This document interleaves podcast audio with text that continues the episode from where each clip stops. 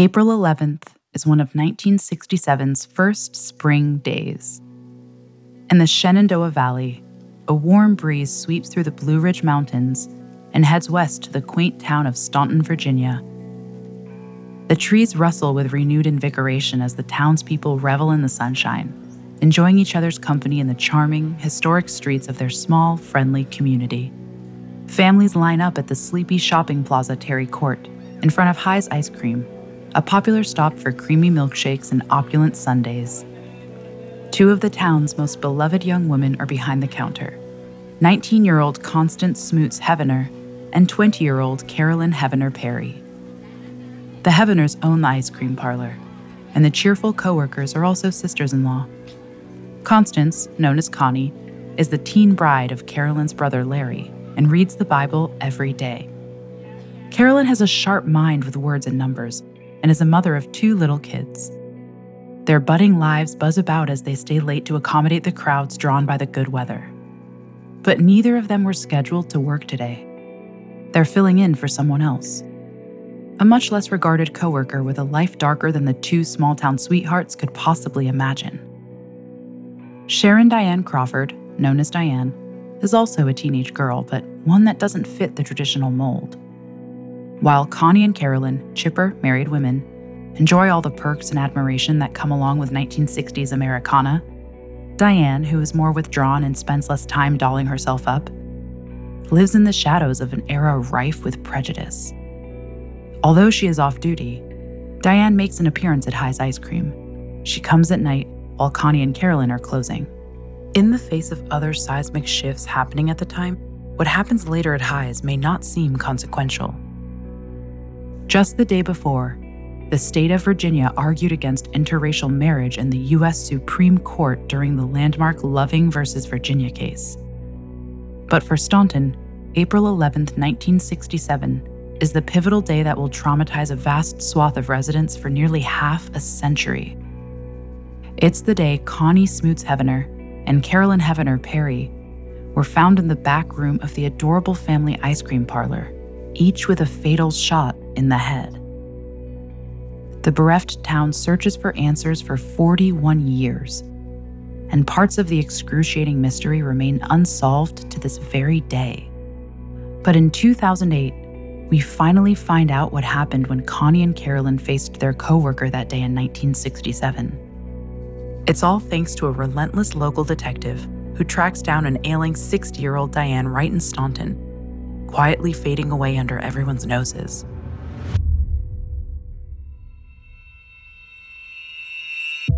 At the moment of death, people often have an overwhelming need to get their biggest secrets off their chests from murder, fake identities, illicit affairs, and even government cover ups this show dives deep into the world's most explosive deathbed confessions. This is the story of Sharron Diane Crawford, known today as Sharron Diane Crawford Smith, of both the questions she laid to rest and the baffling plot twists she revealed as she lay dying. It's the story of tortured teens and twisted adults, of corrupt police and pure hearted detectives. It's the story of secret ties that spun an intricate web across an entire town. It exposes the ugly underbelly of a seemingly wholesome community and recounts a battle between undying commitments to justice and the dedication to protecting loved ones. I'm Estefania Hageman, and this is Deathbed Confessions.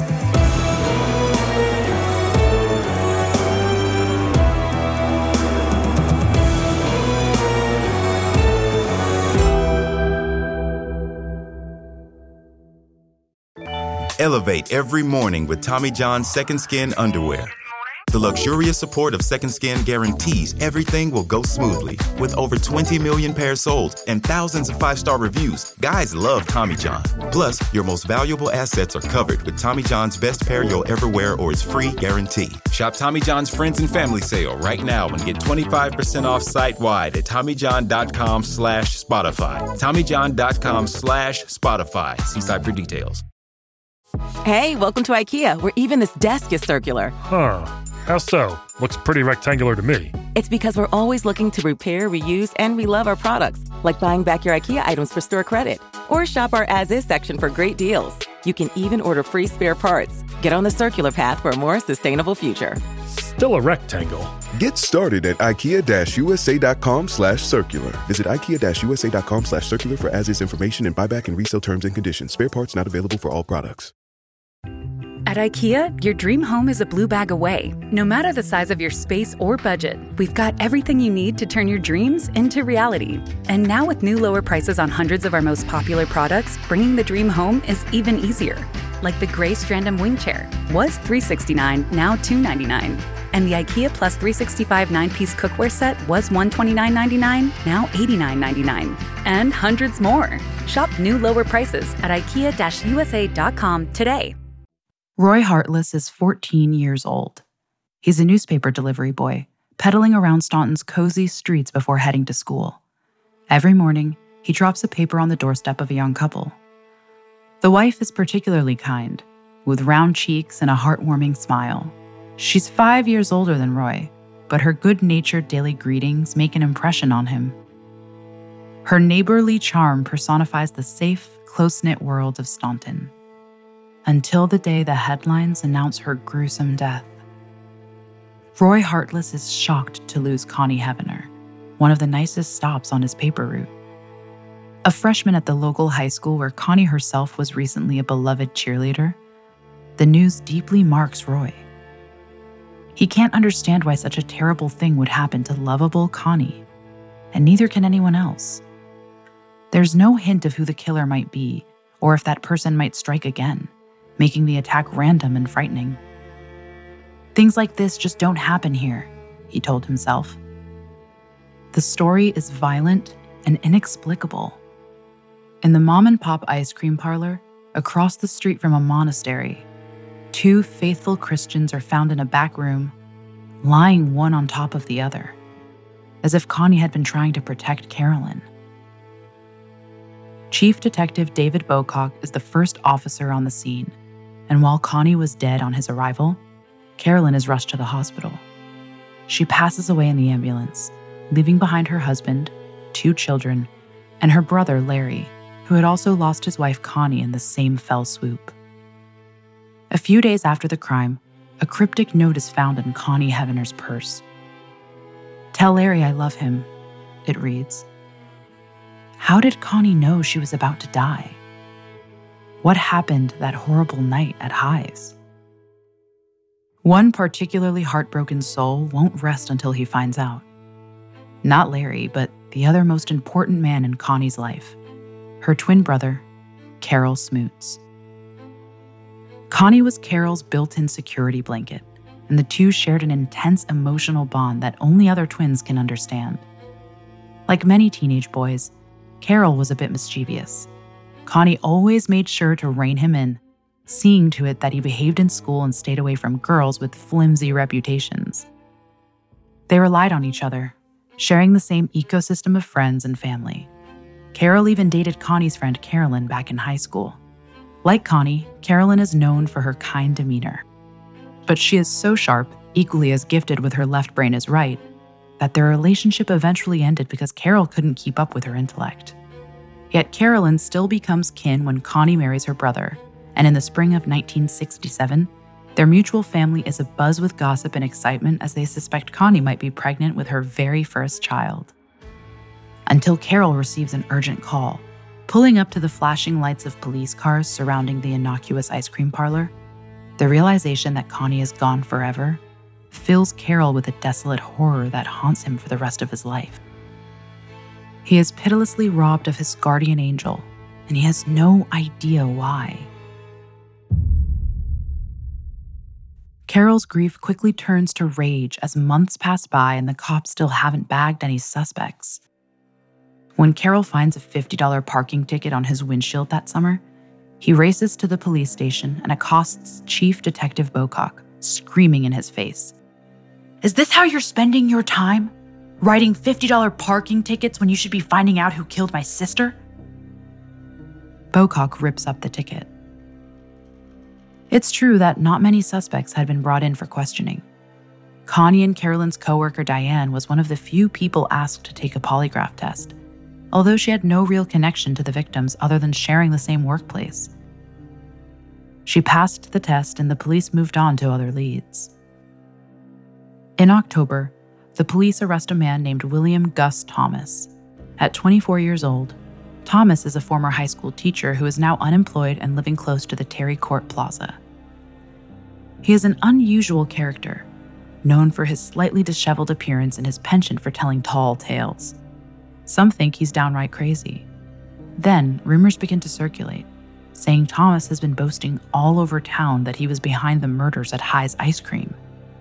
Furious and inconsolable, Carol Smootz waits for the trial of his sister's killer with vengeful anticipation. His wrath is so palpable that as soon as Detective Bocock arrests William Thomas, he finds Carol and gives him a very stern warning. He makes it clear that if anything happens to William Thomas, if he somehow breaks his neck or even has a heart attack, Bocock will send Carol straight to jail. In the spring of 1968, nearly a year after the tragedy at High's Ice Cream, William Thomas is tried, but only for the murder of Connie Smootz Hevener. Prosecutors would only have to produce a second trial for Carolyn Hevener Perry if they lose the first case. The Smootz and Hevener families sit white knuckled in the courtroom as they watch the police present a meager amount of evidence against the man who may have killed their daughters. The weapon still hasn't been found, and alibis corroborate Thomas's claim that he was at a cousin's house when the crime took place. Detective Bocock is leader of the investigation and responsible for identifying Thomas as the culprit. His team found $138 missing from High's cash register that night, leading them to suspect the girls had been slain in a vicious robbery. William Thomas had confessed to the burglary during police interrogation, but maintains his innocence in court. The jury spends three hours deliberating and finds Thomas not guilty. The evidence against him is so scant that the trial for the second murder never takes place, and his name is cleared of both killings by December. It was a strange case to begin with. It just never made any sense to me, a former Staunton detective told The Hook, a weekly newspaper from Charlottesville, Virginia that is now out of print. Today, I could understand someone killing two people over $138, but back in the 60s, it just didn't happen that way. Yet, apparently, it did. The acquittal brings a whole new wave of devastation to the victims' families. For months after the trial, Carol Smootz is plagued by a lingering insomnia. Every single night, he stares at the ceiling of his bedroom, training himself to add, subtract, and divide random equations in his head because when his mind isn't busy, it flies back to the black and white tiled floor of High's ice cream, spattered with the blood of his beloved twin sister. Carol's hatred for Connie's killer is indescribable, and he is revolted by the Staunton police force, especially Detective Bocock, for letting his sister's killer slip away. Four decades later, Carol finally discovers who really murdered his twin. The information is delivered to Carol by another Staunton resident who can't erase the case from his mind. Someone who had been a newspaper boy all those years ago. Roy Hartless.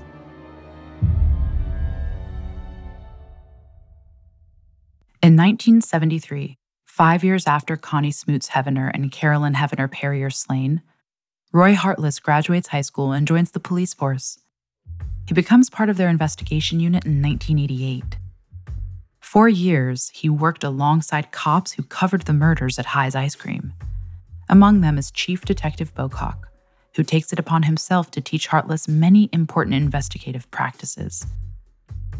But Hartless only begins scrutinizing the case himself in 1999, when the Hevener family demands to know why all the advancements in forensic science still hadn't led to any arrests. Hartless is eager to get cracking. He sends the bullet casings to a lab for analysis, but the results lead nowhere. He looks into the old case files and is surprised at what he finds. He's expecting to see a hefty file, as murder cases are usually about three inches thick. Instead, he's faced with only half an inch of material that provides very little answers. Roy is fiercely proud to be a member of the police force, and his inability to do his job for a family 32 years in mourning makes Hartless sick to his stomach. Three excruciating decades of searching for answers hasn't just worn these families down emotionally, it's completely destroyed their trust in law enforcement. Roy promises the Heveners that he will do everything he can to solve the case. Heartless diligently pursues every hint and whisper connected to the case, but by 2005, Hartless still has no leads. He retires after a long career in fighting crime, yet continues his detective work as a private investigator for hire.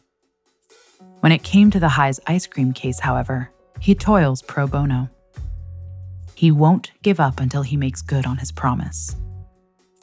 Hartless gradually gains a reputation as the expert of Connie and Carolyn's killings. He is so devoted that at one point, he flies to California to meet with William Thomas's ex-wife, who doubly confirms the wrongfully accused man had not been at High's that fateful evening. Gradually, townspeople contact Hartless with information, none of which yields any helpful leads. Then, in May 2008, one key witness unexpectedly finds their way to Hartless. One of the numerous citizen investigators working on the case, Lowell Sheets, is a well-established businessman in Staunton, the founder of S&W Appliances and a cousin of Carol and Connie.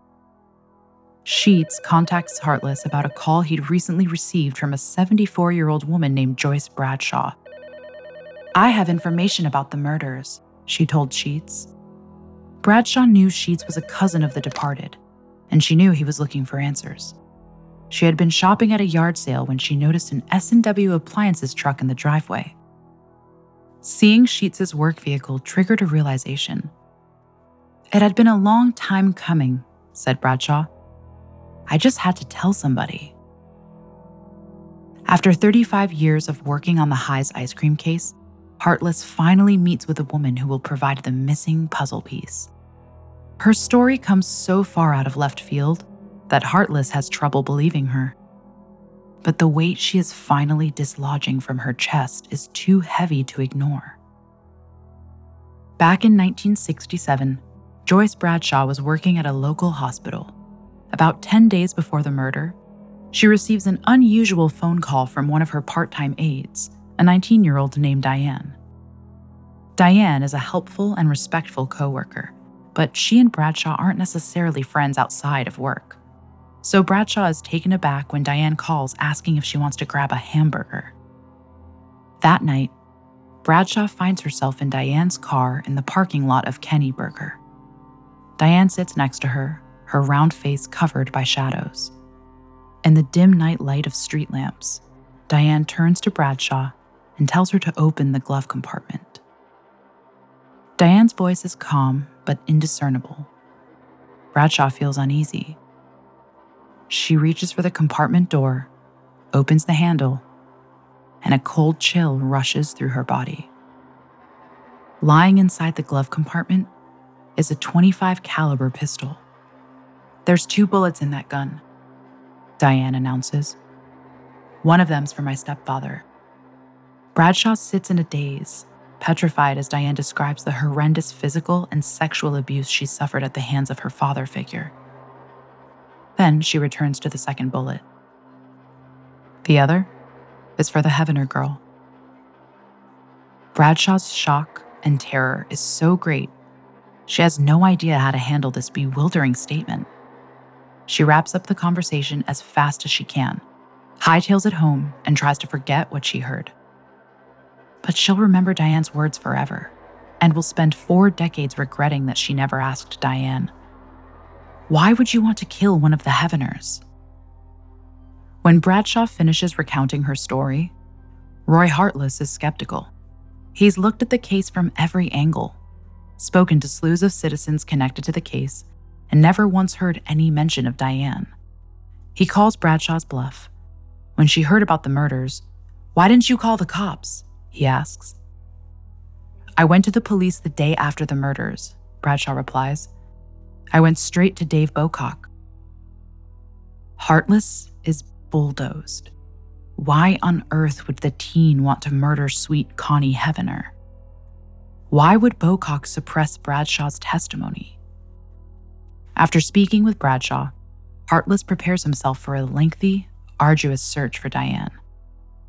His years of experience have taught him how time consuming and painstaking it is to track down clues. He's well acquainted with the excited, hopeful feeling that accompanies a new piece of information and knows better than to lean into it. He never expects to find his target only three months later, right in Staunton. The killer had been living under everyone's noses for a long, long time. Elevate every morning with Tommy John's Second Skin underwear.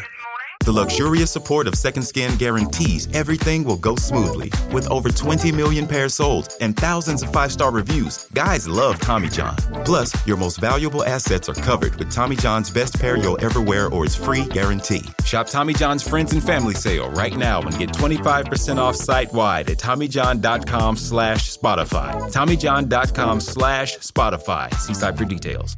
The longest field goal ever attempted is 76 yards. The longest field goal ever missed? Also 76 yards. Why bring this up? Because knowing your limits matters, both when you're kicking a field goal and when you gamble. Betting more than you're comfortable with is like trying a 70 yard field goal, it probably won't go well. So set a limit when you gamble and stick to it. Want more helpful tips like this? Go to keepitfunohio.com for games, quizzes, and lots of ways to keep your gambling from getting out of hand. In August 2008, as the summer days were waning, Hartless and Wayne Snodgrass, his partner of 26 years who was still in the force, find Diane, now known as Sharron Diane Crawford Smith, lying on the bed of a nursing home, her tired body swathed in a hospital gown between sterile white sheets. She's only 60 years old, but she is dying of heart and kidney disease. They sit down by her side, preparing to get whatever information they can in the short time allotted to their visit. Her frail face is serene, and she listens patiently as Hartless and Wayne explain their visiting on behalf of the Hevener family, who still sought closure and would like to ask some questions. Good, Diane replies. I need closure too. Hartless's skeptical heart skips a beat. Diane had only worked at High's Ice Cream as a part time employee for a short period of time. His mind beckons back to what Bradshaw confided, and he wonders to himself why exactly would she need closure? Diane is unflappable as Hartless and Snodgrass ask basic, easygoing questions. She confirms that she had been scheduled to work the day Connie and Carolyn were put to death, but called in sick. She doesn't reveal much, and as their questions get more pointed, the conversation becomes a bit awkward. Time starts to run out, and their meeting will soon come to an end. Hartless decides to take the plunge. He pauses and leans in closer to Diane. What would you say? He asks slowly. If I told you someone believes you may have shot these girls. Diane's peaceful demeanor suddenly changes. Her voice becomes higher, louder, agitated. In a defensive tone, she retorts, Where are y'all trying to go with this? Are you trying to say I did it? As soon as the nursing home door closes behind them, Snodgrass turns to Hartless and states out loud what both of them felt in their bones. She killed those girls. Hartless immediately contacts the police, who continue interrogating Diane. Over the course of three more months, some indicting information trickles out. I had a very different lifestyle from many in those days, and those girls were taunting me. She eventually confesses to the police. I shot them. She recounts how she'd arrived at High's Ice Cream that night. I was just going to tell them that I couldn't work, and one thing led to another. Then why did she bring a gun? Joyce Bradshaw's testimony that Diane showed her the supposed murder weapon certainly indicates the alleged crime was deliberate. Yet Diane would maintain that the murders were not premeditated for the rest of her dwindling life. What Diane did admit, however, was her motive. Diane was never cut out to be the wife and mother of a nuclear family. As the police soon found out, she was a lesbian. And in 1960s Virginia, a girl who was attracted to other women was considered disgusting and unhinged. At the time, queerness was considered a mental illness by the American Psychiatric Association. Discrimination against queer individuals was perfectly legal all over the country, but in Virginia, it was encouraged by regulations that banned sodomy and prohibited the sale of alcohol to gay people. Sometimes, citizens went so far as to take the law into their own hands, violently attacking hapless gays and lesbians. This sheds a light into Diane's treatment as a child by her stepfather, who, according to her deathbed confession, physically tortured her for being queer. The police ask Diane if this abuse pushed her over the edge. Painstakingly, through the aid of a ventilator, she replies, I don't know. I'm not trying to psychoanalyze it. Diane never did end up taking her stepfather's life. Maybe she was too traumatized to face her actual abuser. Maybe her experience with Connie and Carolyn was already too much to bear. Or maybe she hadn't planned to kill both girls and was unable to get hold of a third bullet. Diane explains that Connie and Carolyn bullied her about being a lesbian for a long time, and the investigators wonder how the girls even knew about her sexuality to begin with. How do kids find out about anything? Diane responds. I mean, it was really unusual back then. The very same year Diane pulled the trigger, CBS Evening News created the first network documentary about queer people. Entitled CBS Reports The Homosexuals, the broadcast was so controversial it almost never aired, as finding a sponsor was near impossible. Part of the documentary presented the results of a survey conducted by CBS journalists. Two out of three Americans viewed gay people with disgust, discomfort, or fear. Did Connie and Carolyn feel the same way about Diane? In 2009, Connie's mother, Laverne Sowers, was interviewed by The Hook. My daughter was not the kind to tease people because they were different, she insisted. I think she may have pulled her aside and tried to get her to start living right. Was Connie, a devout Christian, trying to save a wayward soul? As ignorant as they may have been, were the comments Connie and Carolyn made to Diane motivated by a desire to help a black sheep reintegrate into society? In a world where everyone was against her, did Diane, crumbling under the pressure of an abusive stepfather and a society constantly reminding her she didn't belong, murder two of the people who simply wanted to see her thrive? Or was Laverne Sowers like many loving mothers, unaware of her teenage daughter's nastier side? Did Connie and Carolyn, saturated with the belief of an anti queer community, torment Diane for sport? Maybe they even made her feel unsafe, both at work and in her own skin. In the same way Diane's stepfather disciplined Diane for her perceived sins, Perhaps Diane sought to teach Connie and Carolyn a lesson for their malicious bullying. Even if this was the case, the punishment plainly exceeded the crime. Whatever it was that Connie and Carolyn had said to Diane, the unrelenting hatred that permeated every angle of Diane's life made it impossible for her to turn the other cheek that day. Laverne Sowers also grappled with this particular Christian principle.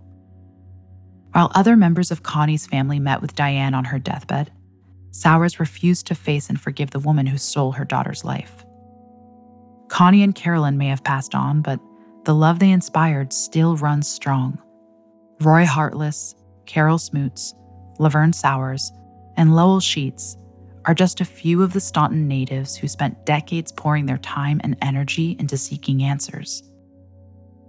The girls' short lives were filled with adoring partners, parents, friends, and neighbors. Diane, on the other hand, was forsaken by nearly everyone. Well, except one person. One person who cared so much for Diane, he let her get away with murder Chief Detective David Bocock. The day after the killings, Joyce Bradshaw hurries to the police station she knows she can no longer ignore what happened in Diane's car that dark night. She finds Detective Bocock and anxiously unloads the sinister conversation with Diane that had been weighing on her for 10 days. Oh, yes, I know Diane, Bocock responds. She used to come up to my farm to shoot target practice. Then he makes a comment that Bradshaw will never forget. She's a crack shot. It may seem like an offhand remark, but Bradshaw immediately understands it's a warning. Bocock's tone implies that Diane is unhinged, and if Bradshaw isn't careful, she could meet the same fate as Carolyn and Connie. A few days later, Detective Bocock contacts Bradshaw to let her know Diane's name has been cleared. The bullets from the scene of the crime didn't match the gun Bradshaw had described, and, as we already know, Diane passed the polygraph test. But Detective Bocock knows perfectly well that Diane's gun had taken Connie and Carolyn's lives, because it is in his possession. When the police ask Diane about the murder weapon, they aren't prepared for the secret that unravels. We're not sure of the origins of Diane and Detective Bocock's relationship, but one thing we do know is that the two were close. We know Diane spent a lot of time at Bocock's rustic farm, practicing her aim by shooting pictures of animals placed on bales of hay. They were so close that days after the shooting at High's Ice Cream, Detective Bocock has his own private conversation with her.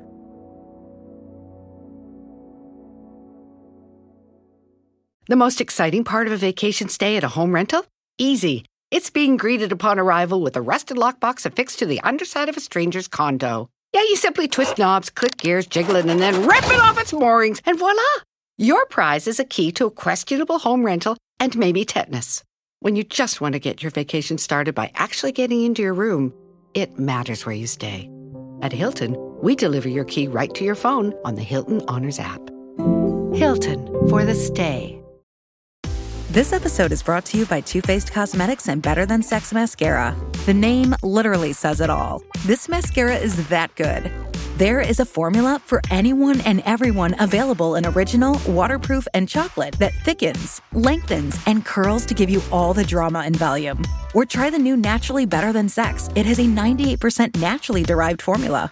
Shop Too Faced Better Than Sex Mascara at Sephora today. They're sitting in the shadows of the Dairy Right Diner. Just like she had done with Bradshaw, Diane shows Detective Bocock the gun. He examines the deadly weapon and listens to her story. He takes in the details of how she shot Connie and Carolyn, remaining quiet. Eventually, he speaks. It's dangerous to have a gun, he says. You could hurt somebody. I'll fix it for you if you want. Diane hands over the pistol as he explains his plan. He is going to put the gun in a box and bury it. To this day, no one has seen it since. When he hears this story, Roy Hartless is stupefied. As a man who resolutely dedicated over half his life to enforcing justice, he deeply believes that nothing is worse than a dirty cop. Yet a reckoning with his former mentor, who had served the Staunton police for over 30 years, is impossible. Because Detective Bocock died two years prior. While Hartless was astonished by the account, he wasn't disbelieving. Evidence the High's ice cream case was muddied had cropped up far before Diane's confession. These days, we would have more documentation on a petty larceny charge at Walmart than they did for this case. I don't know what they did or did not do, but it doesn't appear like they did a whole lot, said James Williams, who was Staunton's chief of police at the time of Diane's death in January 2009. The little that had been written was hardly useful, as Bocock filled the pages with notes such as We turned right and drove to Coulter Street, turned right on Coulter and drove an average speed to Spotswood Road, turned left on Spotswood Road, then turned right, and continued to Randolph Street. These directions may have brought Bocock to the scene of the crime, but they certainly didn't lead to any meaningful conclusions. His shoddy handiwork didn't end there. When Roy Hartless, the former paperboy turned cop, began examining the case in 1999, he was unable to find the transcript of Diane's polygraph. What's more, Hartless discovered that he was the first police officer to ever speak with some of the victim's closest family members. I was astounded, Hartless told The Hook. Being there representing the Staunton police, it made me feel about two feet tall. Before William Thomas's arrest, local newspapers contemplated why Staunton's law enforcement was moving so slowly on catching the criminal. Even when Thomas went to trial, citizens like Lowell Sheets, the man who'd connected Joyce Bradshaw with Roy Hartless, had little confidence in the cops who'd brought Thomas in. I don't see how any real investigative force could have charged him to start with, Sheets said. Carol Smootz, Carolyn's surviving twin, who'd had multiple skirmishes with Bocock, always felt that something was off with the chief detective. Carol had dogged the detectives in the months after the murder and demanded to know if Bocock had checked the drains near High's ice cream for bullet shells or interrogated High's employees. He hadn't. Detective David Bocock graduated from multiple law enforcement academies and taught police science at a local community college. It seems unlikely he was incompetent at his job. All these facts point to the cover up of a crooked cop.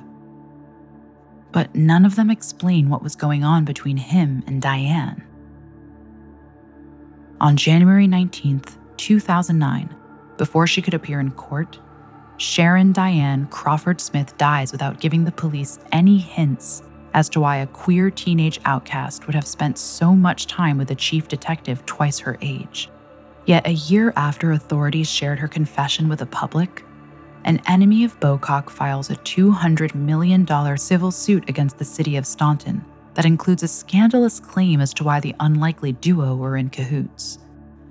The plaintiff is William Thomas, the very man Detective Bocock had arrested for the murders of Connie and Carolyn. Thomas contends this false accusation ruined his life, that it had kept him from finding a job, and that the Staunton Police Department had continued to harass Thomas for over 40 years. He argues that Detective Bocock had willingly shifted the blame to an innocent man because he was romantically involved with the real culprit, and that she had fathered at least one of his children.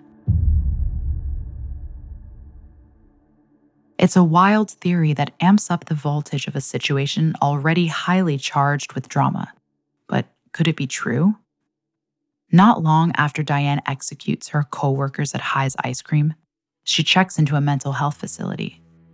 According to the New York Daily News, she stays for a few months before moving to Durham, North Carolina, where she marries and has a daughter. She eventually returns to Staunton as a divorcee, where she works as a nurse and moves in with a woman who would be Diane's lifelong romantic partner. But the New York Daily News article doesn't mention that Diane actually had two daughters. In Diane's obituary, the youngest daughter is mentioned by name, noting that she and her husband are residents of Staunton. When it comes to her nebulous firstborn, the obituary simply reads The eldest daughter resides out of the area. No name, no whereabouts. Maybe Diane was actually bi or pansexual, capable of romantic feelings for women and men. It seems plausible that in the 1960s, a person's sexual activity could easily be miscategorized in a black and white manner as either straight or gay. Joyce Bradshaw made a point of telling The Hook that Detective Bocock was widely considered to be a ladies' man. I never liked talking to him. He had the smirking smile and the dancing eyes that just make a woman feel uncomfortable. It could be that young Diane fell for the charm of a man who took her under his wing when she desperately needed emotional shelter. Or maybe William Thomas's statement is all wrong. Maybe Diane's eldest daughter wasn't fathered by Detective Bocock. Instead of being a hidden love child, her name could be omitted from Diane's obituary because she is estranged from her mother or wants her privacy respected. This is certainly the case for the rest of Diane's family, who have no desire to speak to the press. After all, William Thomas is a peculiar character with a reputation for embellishing the truth. His lawsuit is dismissed, probably because he insists on being his own lawyer and hasn't mounted a very solid case. His name had been cleared of both murders long ago, so why would the police harass him? The only person who ever admits to persecuting Thomas is Carol Smootz. The summer after Thomas's acquittal, Carol is driving when he spots Thomas walking out of a store. He revs the engine and heads straight towards Thomas. The car bumper is nearly touching the back of Thomas's legs when Carol reaches for the knife. All of a sudden, he hears a voice in his head. Maybe it isn't him, says the voice. Thomas walked away that day, unharmed. Carol drives off, wondering if it was God or Connie who kept him from making a terrible mistake. If only Sharron Diane Crawford Smith had a similar guardian angel to guide her in 1967. Instead, she and Detective Bocock catalyzed a chain of sorrow. Those families didn't do anything to deserve what Dave Bocock put them through, William Thomas tells the press when he filed his suit. Thomas's ability to sympathize with a man who almost killed him is admirable. Roy Hartless agrees the victims' families suffered needlessly and believes Detective Bocock's relationship with Diane obstructed any progress on the case for decades.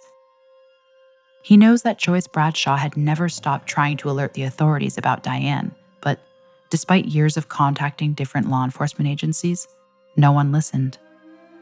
It makes Hartless wonder if Bocock's co workers, bent on saving face and protecting the force's reputation, knew what was going on between the detective and Diane. It seems the bond that the unlikely duo shared will never be publicly explained, although Diane's obituary hints at a second, quite plausible theory. She was born August 21st, 1948, in Staunton, it announces, the daughter of Delphia Red Crawford Bradshaw. She was a graduate of Virginia Western Community College. If Delphia Crawford is Diane's mother, who is her father? Detective Bocock was 18 years old at the time of Diane's birth, perhaps just as much of a Don Juan then as when Joyce Bradshaw sat uncomfortably before him, trying in vain to facilitate justice. After Diane's confession, the hook tracks down her mother and asks if David Bocock fathered Diane. Delphia Crawford promptly hangs up the phone her reaction may not mean much, as the last thing most grieving families want is to speak to the media. But shooting practice sounds like the sort of bonding activity shared between a parent and child. Bocock may have gone to great lengths to save the life of his loved one, but today Carol Smootz would give anything for a similar opportunity. I was her protector and I let that happen to Connie, he said. I still blame myself. Yet the guiltiest of them all remains Diane, who feels great waves of shame while she unravels her deathbed tale. As she leaves her life behind, she worries about the victims' families and hopes to put an end to their quest for truth. That's what means the most, Hartless said about his relentless desire to aid the grieving Heveners. It's painful, and it opens old wounds, but in the end, there's closure.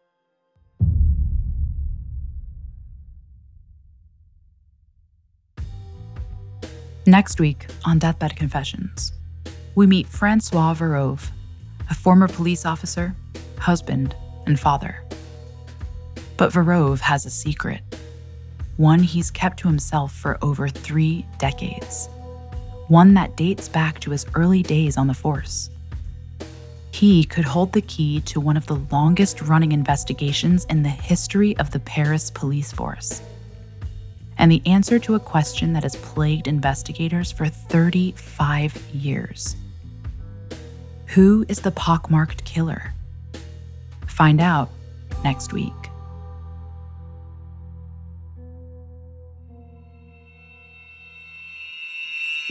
For more information on Sharron Diane Crawford Smith and the murders of Constance Smootz Hevener and Carolyn Hevener Perry, amongst the many sources we used, we found the investigative articles published by The Hook extremely helpful to our research.